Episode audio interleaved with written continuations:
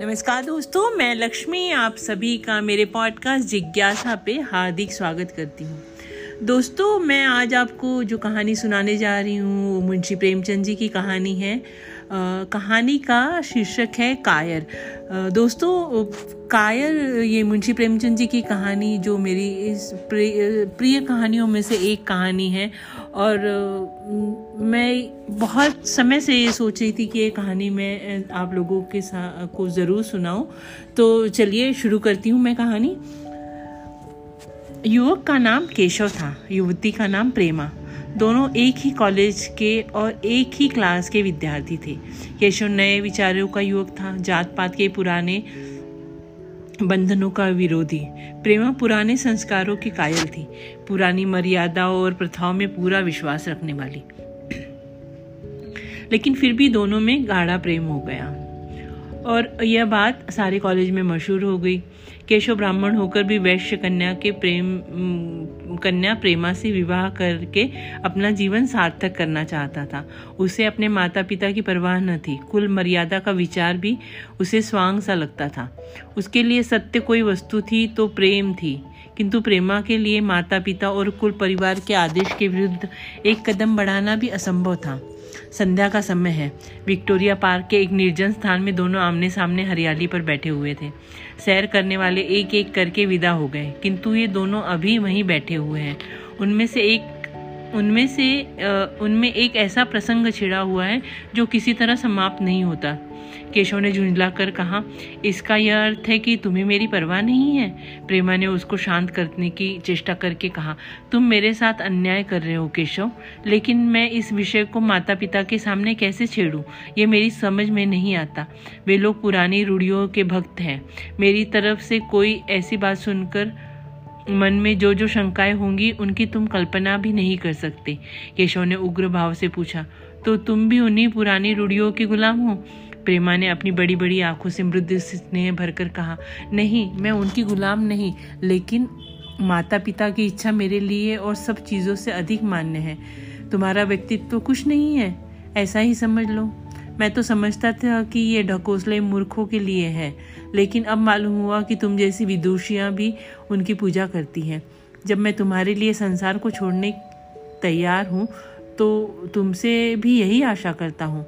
प्रेमा ने मन में सोचा, मेरा अपनी देह पर क्या अधिकार? जिन माता पिता ने अपने रक्त से मेरी सृष्टि की है और अपने स्नेह से उसे पाला है, उनकी मर्ज़ी के खिलाफ कोई काम करने का उसे कोई हक नहीं। उसने दीनता के साथ केशव से कहा, क्या प्रेम स्त्री और पुरुष के रूप में ही रह सकता है? मैत्री के रूप में नहीं। मैं तो आत्मा का बंधन समझती हूँ। केशव ने कठोर भाव से कहा, इन दार्शनिक विचारों से तुम मुझे पागल कर दोगी। प्रेमा, बस इतना ही समझ लो, मैं निराश होकर ज़िंदा नहीं रह सकता। मैं प्रत्यक्षवादी हूँ और कल्पनाओं के संसार में प्रत्यक्ष का आनंद उठाना मेरे लिए असंभव है। यह कहकर उसने प्रेमा का हाथ पकड़कर अपनी ओर खींचने की चेष्टा की। प्रेमा ने झटके से हाथ छुड़ा लिया और बोली, नहीं केशव, मैं कह चुकी हूँ कि मैं स्वतंत्र नहीं हूँ।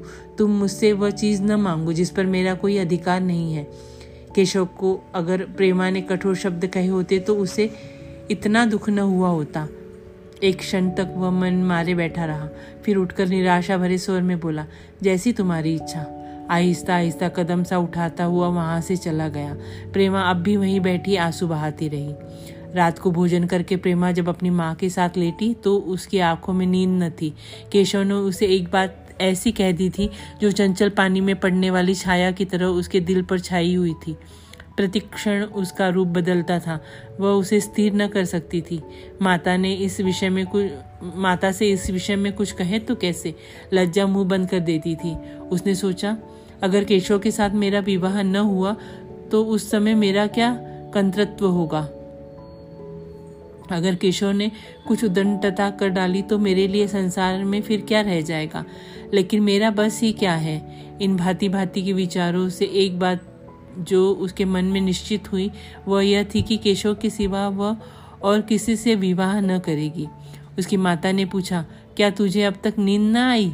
मैंने तुझसे कितनी बार कहा कि थोड़ा बहुत घर का काम काज किया कर, लेकिन तुझे किताबों से ही फुर्सत नहीं मिलती। चार दिन में तू पराए घर जाएगी। कौन जाने कैसा घर मिले? अगर कुछ काम करने की आदत न रही तो कैसे निभा होगा? प्रेमा ने भोलेपन से कहा, मैं पराए घर जाऊँगी ही क्यों? माता ने मुस्कुराकर कहा, लड़कियों के लिए यही तो सबसे बड़ी विपत्ति है। बेटी माँ बाप की गोश्त में पलकर जो ही सयानी हुई, दूसरों की हो जाती है। अगर अच्छे प्राणी मिले तो जीवन आराम से कट गया। नहीं तो रो रो कर दिन काटना पड़ा। सब कुछ भाग्य के अधीन है। अपनी बिरादरी में तो मुझे कोई घर नहीं भाता। कहीं लड़कियों का आदर नहीं, लेकिन करना तो बिरादरी में ही पड़ेगा ना? न जाने यह जात पात का बंधन कब टूटेगा? प्रेमा डरते डरते बोली कहीं कहीं तो बिरादरी के बाहर भी विवाह होने लगे हैं। उसने कहने को तो कह दिया, लेकिन उसका हृदय काँप रहा था कि माता जी, कुछ भाप न जाए। माता ने विस्मय के साथ कहा, क्या हिंदुओं में भी ऐसा हुआ है? फिर उसने अपने आप ही उस प्रश्न का जवाब भी दे दिया, और दो चार जगह ऐसा हो भी गया तो उससे क्या होता है? प्रेमा ने इसका कुछ जवाब न दिया। भय हुआ कि माता कहीं उसका आशय समझ न जाए। उसका भविष्य एक अंधेरी खाई की तरह उसके सामने मुँह खोले खड़ा था। मानो उसे निकल जाएगा। उसे न जाने कब नींद आ गई। प्रातकाल प्रेमा सोकर उठी तो उसके मन में एक विचित्र साहस का उदय हो गया था। सभी महत्वपूर्ण फैसले हम आकस्मिक रूप से कर लिया करते हैं। मानो कोई दैवी शक्ति हमें उनकी ओर खींच ले जाती है। वही हालत प्रेमा की थी। कल तक वह माता पिता के निर्णय को मान्य समझती थी, पर संकट के को सामने देखकर उसमें उस वायु की हिम्मत पैदा हो गई थी, जिसके सामने कोई पर्वत आ गया हो। वही मंद वायु प्रबल वेग से पर्वत के मस्तक पर चढ़ जाती है और उसे कुचलती हुई दूसरी तरफ़ जा पहुँचती है। प्रेमा मन में सोच रही थी कि मानो यह देह माता पिता की है, किंतु आत्मा तो मेरी है। मेरी आत्मा को जो कुछ भुगतना पड़ेगा, वह इस देह से तो भुगतना पड़ेगा। अब वह इस विषय में संकोच करना अनुचित ही नहीं, घातक समझ रही थी। अपने जीवन को क्यों एक झूठे सम्मान पर बलिदान करे? उसने सोचा, विवाह का आधार अगर प्रेम न हो तो वह देह का विक्रय है। आत्मसमर्पण क्यों बिना प्रेम के भी हो सकता है? इस कल्पना ही से कि न जाने किस अपरिचित युवक से उसका विवाह हो जाएगा। उसका हृदय विद्रोह कर उठा। वह अभी नाश्ता करके कुछ पढ़ने जा रही थी कि उसके पिता ने प्यार से पुकारा। मैं कल तुम्हारे प्रिंसिपल के पास गया था। वे तुम्हारी बड़ी तारीफ़ कर रहे थे। प्रेमा ने सरल भाव से कहा, आप तो यो ही कहा करते हैं। नहीं, सच यह कहते हुए उन्होंने अपनी मेज की दराज खोली और मखमली चौखटों में से जड़ी हुई एक तस्वीर निकालकर उसे दिखाते हुए बोले, यह लड़का आईसीएस के इम्तिहान में प्रथम आया है। इसका नाम तो तुमने सुना होगा। बूढ़े पिता ने ऐसी भूमिका बाँध दी थी कि माँ उसका आशय न समझ सकी, लेकिन प्रेमा भाप गई। उनका मन तीर की भांति लक्ष्य पर जा पहुँचा। उसने बिना तस्वीर की ओर देखे ही कहा, नहीं, मैंने तो उनका नाम नहीं सुना। पिता ने बनावटी आश्चर्य से कहा, क्या तुमने उनका नाम नहीं नहीं सुना? आज के दैनिक पत्र में उसका चित्र और जीवन वृत्तांत छपा है। प्रेमा ने रुखाई से जवाब दिया, होगा, मगर मैं तो उस परीक्षा को कोई महत्व नहीं देती। मैं तो समझती हूँ, जो लोग इस परीक्षा में बैठते हैं, वे पल्ले सिर के स्वार्थी होते हैं। आखिर उनका उद्देश्य इसके सिवा और होता ही क्या है कि अपने गरीब, निर्धन, दलित भाइयों पर शासन करे और खूब धन संचय करे? यह तो जीवन का कोई ऊँचा उद्देश्य नहीं है। इस आपत्ति में जलन थी, अन्याय था, निर्दयता थी। पिताजी ने समझा था, प्रेमा, यह बखान सुनकर लट्टू हो जाएगी। यह जवाब सुनकर तीखे स्वर में बोले, तू तो ऐसी बातें कर रही है जैसे तेरे लिए धन और अधिकार का कोई मूल्य ही नहीं? प्रेमा ने ढिटाई से कहा हाँ मैं तो इसका मूल्य नहीं समझती। मैं तो आदमी से, आदमी में त्याग देखती हूँ। मैं ऐसे युवकों को जानती हूँ, जिन्हें यह पद ज़बरदस्ती भी दिया जाए तो स्वीकार न करेंगे। पिता ने उपहास से, उपहास के ढंग से कहा, यह तो आज मैंने नई बात सुनी। मैं तो देखता हूँ कि छोटी छोटी नौकरियों के लिए लोग मारे मारे फिरते हैं। मैं ज़रा उस लड़के की सूरत देखना चाहता हूँ। जिसमें इतना त्याग हो, मैं तो उसकी पूजा करूँगा। शायद किसी दूसरे अवसर पर यह शब्द सुनकर प्रेमा लज्जा से सिर झुका लेती। पर इस समय उसकी दशा उस सिपाही की सी थी जिसके पीछे गहरी खाई हो। आगे बढ़ने के सिवा उसके लिए और कोई मार्ग न था। अपने आवेश को संयम से दबाती हुई आँखों में विद्रोह भरे वह अपने कमरे में गई। और केशव के कई चित्रों में से वह एक चित्र चुनकर लाई, जो उसकी निगाह में सबसे खराब था। और पिता के सामने रख दिया। बूढ़े पिताजी ने चित्र को उपेक्षा की भाव से देखना चाहा, लेकिन पहली दृष्टि में ही उसने उन्हें आकर्षित कर लिया। ऊँचा कद था, दुर्बल होने पर भी उसका गठन स्वास्थ्य और संयम का परिचय दे रहा था।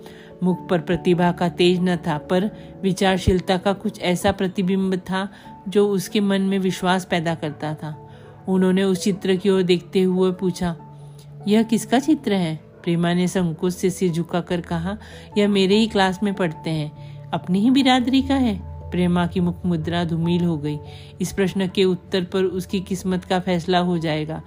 उसके मन में पछतावा हुआ कि व्यर्थ में इस चित्र को यहाँ लाई। उसमें एक क्षण के लिए जो दृढ़ता आई थी, वह इस पहने प्रश्न के सामने कातर हो उठी। दबी हुई आवाज़ में बोली, जी नहीं, वह ब्राह्मण है। और यह कहने के साथ ही क्षुब्ध होकर कमरे से निकल गई। मानो यहाँ की वायु में उसका गला घुटा जा रहा हो और दीवार की आड़ में होकर रोने लगी। लाला जी को तो पहले ऐसा क्रोध आया कि प्रेमा को बुलाकर साफ़ साफ़ कह दे कि यह असंभव है। वे उसी गुस्से में दरवाजे तक आए, लेकिन प्रेमा को रोता देखकर नम्र हो गए। इस युवक के प्रति प्रेमा के मन में क्या भाव थे, यह उनसे छिपा न रहा। वे स्त्री शिक्षा के पूर्ण समर्थक थे, लेकिन इसके साथ ही कुल मर्यादा की रक्षा भी करना चाहते थे। अपनी ही जाति के सुयोग्य वर्ग के लिए अपना सर्वस्व अर्पण कर सकते थे, लेकिन उस क्षेत्र के बाहर कुलीन से कुलीन और योग्य से योग्य वर्ग की कल्पना भी उनके लिए असह्य थी। सबसे बड़ा अपमान वे सोच ही न सकते थे।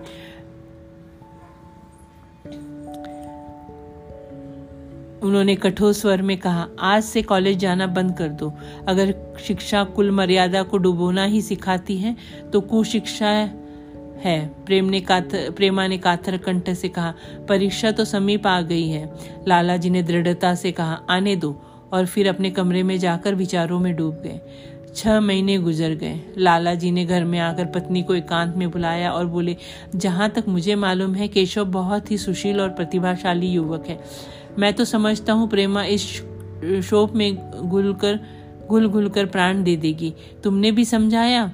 मैंने भी समझाया, दूसरों ने भी समझाया, पर उस पर कोई असर ही नहीं होता। ऐसी दशा में हमारे लिए और क्या उपाय है? उनकी पत्नी ने चिंतित भाव से कहा, कर कहा, कर तो दोगे, लेकिन रहोगे कहाँ? न जाने कहाँ से उलझनी मेरी कोख में आई। लाला जी ने भविष्य सिकोड़कर तिरस्कार के साथ कहा, यह तो हज़ार दफ़ा सुन चुका हूँ, लेकिन कुल मर्यादा के नाम को कहाँ तक रोए? चिड़िया का पर खोलकर यह आशा करना कि वह तुम्हारे आँगन में ही फुदकती रहेगी, भ्रम है। मैंने इस पर ठंडे दिल से विचार किया है और इस नतीजे पर पहुँचा हूँ कि हमें इस आपदम को स्वीकार कर लेना चाहिए। कुल मर्यादा के नाम पर मैं प्रेमा की हत्या नहीं कर सकता। दुनिया हंसती हो, हंसे, मगर वह जमाना बहुत जल्द आने वाला है, जब ये सभी बंधन टूट जाएँगे। आज भी सैकड़ों विवाह, जात, पात बंद के बंधनों को तोड़कर हो चुके हैं। अगर विवाह का उद्देश्य स्त्री और पुरुष का सुखमय जीवन है तो हम प्रेमा की उपेक्षा नहीं कर सकते। वृद्धा ने क्षुब्ध होकर कहा, जब तुम्हारी यही इच्छा है तो मुझसे क्यों पूछते हो? लेकिन मैं कह देती हूँ कि मैं इस विवाह के नज़दीक न जाऊँगी, न कभी इस छोकरी को का मुँह देखूँगी। समझ लूँगी जैसे और सब लड़के मर गए, वैसे यह भी मर गई। तो फिर आखिर तुम क्या करने को कहती हो? क्यों नहीं उस लड़के से विवाह कर देते? उसमें क्या बुराई है? वह दो साल में सिविल सर्विस पास करके आ जाएगा। केशव के पास क्या रखा है? बहुत होगा, किसी दफ्तर में क्लर्क हो जाएगा। और अगर प्रेमा प्राण हत्या कर ले तो? तो कर ले। तुम तो उसे और शह देते हो। जब मैं तुम्हारा, जब उसे हमारी परवाह नहीं तो हम उसके लिए अपने नाम को क्यों कलंकित करें? प्राण हत्या करना कोई खेल नहीं। यह सब धमकी है, मन घोड़ा है। जब तक आप उसे लगाम न दो, पुट्ठे पर हाथ भी न रखने देगा। जब उसके मन का यही हाल है तो कौन कहे, केशव के साथ भी ज़िंदगी भर निर्वाह करेगी? जिस तरह आज उससे प्रेम है, उसी तरह कल दूसरे से हो सकता है। तो क्या पत्ते पर अपना मांस बिकवाना चाहते हो? लाला जी ने स्त्री को प्रश्न सूचक दृष्टि से देखकर कहा, और अगर वह कल खुद जाकर केशव से विवाह कर ले तो तुम क्या कर लोगी? फिर तुम्हारी कितनी इज़्ज़त रह जाएगी? वह चाहे संकोचवश या हम लोगों के लिहाज से यो ही बैठी रहे, पर यदि जिद पर कमर बाँध ले, हम तुम कुछ नहीं कर सकते। इस समस्या का ऐसा भीषण अंत भी हो सकता है यह इस वृद्धा के ध्यान में भी न आया। यह प्रश्न बम के गोले की तरह उसके मस्तिष्क पर गिरा। एक क्षण तक वह अवाक बैठी रही। मानो इस आघात से उसकी बुद्धि की धज्जियाँ उड़ा दी गई हो। फिर पराभूत होकर बोली, तुम्हें अनोखी ही कल्पनाएँ सोचती है। मैंने तो आज तक कभी भी नहीं सुना कि किसी कुलीन कुलीन कन्या ने अपनी इच्छा से विवाह किया हो। तुमने न सुना हो, लेकिन मैंने सुना है और देखा है, और ऐसा होना बहुत संभव है। जिस दिन ऐसा होगा, उस दिन तुम मुझे जीती न देखोगे। मैं यह नहीं कहता कि ऐसा ही होगा, लेकिन होना संभव है। तो जब ऐसा होना ही है तो इससे तो यही इच्छा है अच्छा है कि हम ही इसका प्रबंध करें। जब नाक कटी रही तो तेज छुरी से क्यों न कटे? कल केशव को बुलाकर देखो क्या कहता है। केशव के पिता सरकारी पेंशनर थे। मिजाज के चिड़चिड़े और कृपण धर्म के आडम्बरों में ही उनके चित्त को शांति मिलती थी। कल्पना शक्ति का अभाव था। किसी के मनोभावों का सम्मान न कर सकते थे। वे अब भी उस संसार में रहते थे जिसमें उन्होंने अपने बचपन और जवानी के दिन काटे थे। नवयुग की बढ़ती हुई लहर को वे सर्वनाश कहते थे और कम से कम अपने घर को दोनों हाथों और दोनों पैरों का ज़ोर लगाकर उससे बचाए रखना चाहते थे। इसलिए जब एक दिन प्रेमा के पिता उसके पास पहुँचे और केशव से प्रेमा के विवाह का प्रस्ताव किया तो बूढ़े पंडित जी अपने आप में, आपे में न रह सके। धुंधली आँखें फाड़ कर बोले, आप भंग तो नहीं खा गए? इस तरह का संबंध और चाहे जो कुछ हो, विवाह नहीं है। मालूम होता है आपको भी नए जमाने की हवा लग गई है। बूढ़े बाबूजी ने नम्रता से कहा, मैं खुद ऐसा संबंध नहीं पसंद करता। इस विषय में मेरे भी वही विचार हैं जो आपके। पर बात ऐसी आ पड़ी है कि मुझे विवश होकर आपकी सेवा में आना पड़ा। आजकल के लड़के और लड़कियों कितने स्वेच्छाधारी हो गए हैं। यह तो आप जानते ही हैं, हम बूढ़े लोगों के लिए अब अपने सिद्धांतों की रक्षा करना कठिन हो गया है। मुझे भय है कि कहीं ये दोनों निराश होकर अपनी जान पर न खेल जाए। बूढ़े पंडित जी ज़मीन पर पाँव पटकते हुए गरज उठे। आप क्या कहते हैं, साहब? आपको शर्म नहीं आती? हम ब्राह्मण हैं और ब्राह्मणों में भी कुलीन ब्राह्मण। कितने ही पतित हो गए हों, इतने मर्यादा शून्य नहीं हुए कि बनिए बक्कालों की लड़की से विवाह करते फिरे। जिस दिन कुलीन ब्राह्मणों में लड़कियाँ न रहेगी, उस दिन वह समस्या उपस्थित हो सकती है। मैं कहता हूँ, आपको मुझसे यह बात कहने का साहस कैसे हुआ? बूढ़े बाबूजी जितना ही दबते थे, उतना ही पंडित जी बिगड़ते थे। यहाँ तक कि लाला जी अपना अपमान ज़्यादा न सह सके और अपनी तकदीर को कोसते हुए चले गए। उसी वक्त केशव कॉलेज से आया और पंडित जी ने तुरंत उसे बुलाकर कठोर कंठ से कहा, मैंने सुना है तुमने किसी बनिए की लड़की से अपना विवाह कर लिया है। यह खबर कहाँ तक सही है? केशव ने अनजान बनकर पूछा, आपसे किसने कहा? किसी ने कहा, मैं पूछता हूँ, यह बात ठीक है या नहीं? अगर ठीक है और तुमने अपनी मर्यादा को डुबाना निश्चय कर लिया है तो तुम्हारे लिए हमारे घर में कोई स्थान नहीं। तुम्हें मेरे कमाई का एक धेला भी नहीं मिलेगा। मेरे पास जो कुछ है, वह मेरी अपनी कमाई है। मुझे अख्तियार है कि मैं उसे जिसे चाहूँ दूँ। तुम यह अनिति करके मेरे घर में कदम नहीं रख सकते। केशव पिता के स्वभाव से परिचित था। प्रेमा से उसे प्रेम था। वह गुप्त रूप से प्रेमा से विवाह कर लेना चाहता था। बाप हमेशा तो बैठे न रहेंगे। माता के स्नेह पर उससे विश्वास था। उस उस प्रेम की तरंग में वह सारे कष्टों को झेलने के लिए तैयार मालूम होता था। लेकिन जैसे कोई कायर सिपाही बंदूक के सामने जाकर हिम्मत खो बैठता और कदम पीछे हटा लेता, वही दशा केशव की हुई। वह साधारण युवकों की तरह सिद्धांतों के लिए बड़े बड़े तर्क कर सकता था। जबान से उसमें अपनी भक्ति की दुहाई दे सकता था, लेकिन इसके लिए यातनाएँ झेलने का सामर्थ्य उसमें न था। अगर वह अपनी जिद पर अड़ा और पिता ने भी अपनी टेक रखी तो उसका कहाँ ठिकाना लगेगा? उसका जीवन ही नष्ट हो जाएगा। उसने दबी जबान से कहा, जिसने आपसे यह कहा है, बिल्कुल झूठ कहा है। पंडित जी ने तीव्र नेत्र से देखकर कहा तो यह खबर बिल्कुल गलत है? जी हाँ बिल्कुल गलत। तो तुम आज ही इसी वक्त उस बनिए को खत लिख दो और याद रखो कि अगर इस तरह की चर्चा फिर कभी उठी तो तुम्हारा सबसे बड़ा शत्रु मैं होऊँगा। बस जाओ, केशव और कुछ न कह सका। वह यहाँ से चला तो ऐसा मालूम होता था कि पैरों में दम नहीं है। दूसरे दिन प्रेमा ने केशव को, केशव के नाम पे पत्र लिखा। प्रिय केशव, तुम्हारे पूज्य पिताजी ने लाला जी के साथ जो अशिष्ट और अपमानजनक व्यवहार किया उसका हाल सुनकर मेरे मन में बड़ी शंका उत्पन्न हो रही है। शायद उन्होंने तुम्हें भी डांट फटकार बताई होगी। ऐसी दशा में मैं तुम्हारा निश्चय सुनने के लिए विकल हो रही हूँ। तुम्हारे साथ हर तरह का कष्ट झेलने को तैयार हूँ। मुझे तुम्हारे पिताजी की संपत्ति का मोह नहीं। मैं तो केवल तुम्हारा प्रेम चाहती हूँ और उसी में प्रसन्न हूँ। आज शाम को यहीं आकर भोजन करो। दादा और माँ दोनों तुमसे मिलने के लिए बहुत इच्छुक हैं। मैं वह स्वप्न देखने में मग्न हूँ जब हम दोनों उस सूत्र में बंध जाएँगे जो टूटना नहीं जानता, जो बड़ी से बड़ी आपत्ति में भी अटूट रहता है। तुम्हारी प्रेमा, संध्या हो गई और इस पत्र का कोई जवाब न आया। उसकी माता बार बार पूछती थी, केशव आए नहीं? बूढ़े लाला भी द्वार की ओर आँख लगाए बैठे थे। यहाँ तक कि रात के नौ बज गए, पर न तो केशव ही आए और न उनका पत्र। प्रेमा के मन में भांति भांति के संकल्प विकल्प उठ रहे थे। कदाचित उन्हें पत्र लिखने का अवकाश न मिला होगा, या आज आने की फुर्सत न मिली होगी। कल अवश्य आ जाएँगे। केशव ने पहले उसके पास जो प्रेम पत्र लिखे थे, उन सबको उसने फिर पढ़ा। उनके एक एक शब्द में कितना अनुराग टपक रहा था, उनमें कितना कंपन था, कितनी विकलता, कितनी तीव्र आकांक्षा।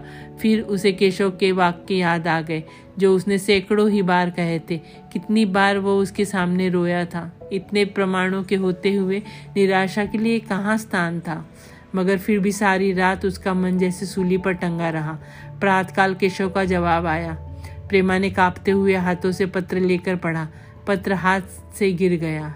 ऐसा जान पड़ा, मानो उसकी देह का रक्त स्थिर हो गया। लिखा था, मैं बड़े संकट में हूँ। कि तुम्हें क्या जवाब दूँ? मैंने इधर इस समस्या पर खूब ठंडे दिल से विचार किया और इस नतीजे पर पहुँचा हूँ कि वर्तमान दशाओं में मेरे लिए पिता की आज्ञा की उपेक्षा करना दुस्सह है। मुझे कायर न समझना। मैं स्वार्थी भी नहीं, लेकिन मेरे सामने जो बाधाएँ हैं, उन पर विजय पाने की शक्ति मुझमें नहीं है। पुरानी बातों को भूल जाओ। उस समय मैंने इन बाधाओं की कल्पना न की थी। प्रेमा ने एक लंबी गहरी जलती हुई सांस खींची और उस खत को फाड़ कर फेंक दिया। उसकी आँखों में अश्रुधार बहने लगे, जिस केशव को उसने अपने अंतकरण से वर लिया था, वह इतना निष्ठुर हो जाएगा, उसको रत्ती भर भी आशा न थी। ऐसा मालूम पड़ा, मानो अब तक वह कोई सुनहरा स्वप्न देख रही थी, पर आँख खुलने पर वह सब कुछ अदृश्य हो गया। जीवन में जब आशा ही लुप्त हो गई तो अब अंधकार के सिवा और क्या रहा? अपने हृदय की सारी संपत्ति लगाकर उसने एक नाव लदवाई थी। वह नाव जलमग्न हो गई थी। अब दूसरी नाव कौन वहाँ से लदवाए? अगर वह नाव टूटी है तो उसके साथ वह भी डूब जाएगी। माता ने पूछा, क्या केशव का पत्र है? प्रेमा ने भूमि की ओर ताकते हुए कहा हाँ उनकी तबीयत अच्छी नहीं है। इसके सिवा वह और क्या कहे? केशव की निष्ठुरता और बेवफाई का समाचार कहकर लज्जित होने का साहस उसमें न था। दिन भर वह घर के काम धंधे में लगी रही। मानो उसे कोई चिंता ही नहीं है। रात को उसने सबको भोजन कराया। खुद भी भोजन किया और बड़ी देर हारमोनियम पर गाती रही। मगर सवेरा हुआ तो उसके कमरे में उसकी लाश पड़ी हुई थी। प्रभात की सुनहरी किरणें उसके पीले मुख को जीवन की आभा प्रदान कर रही थी।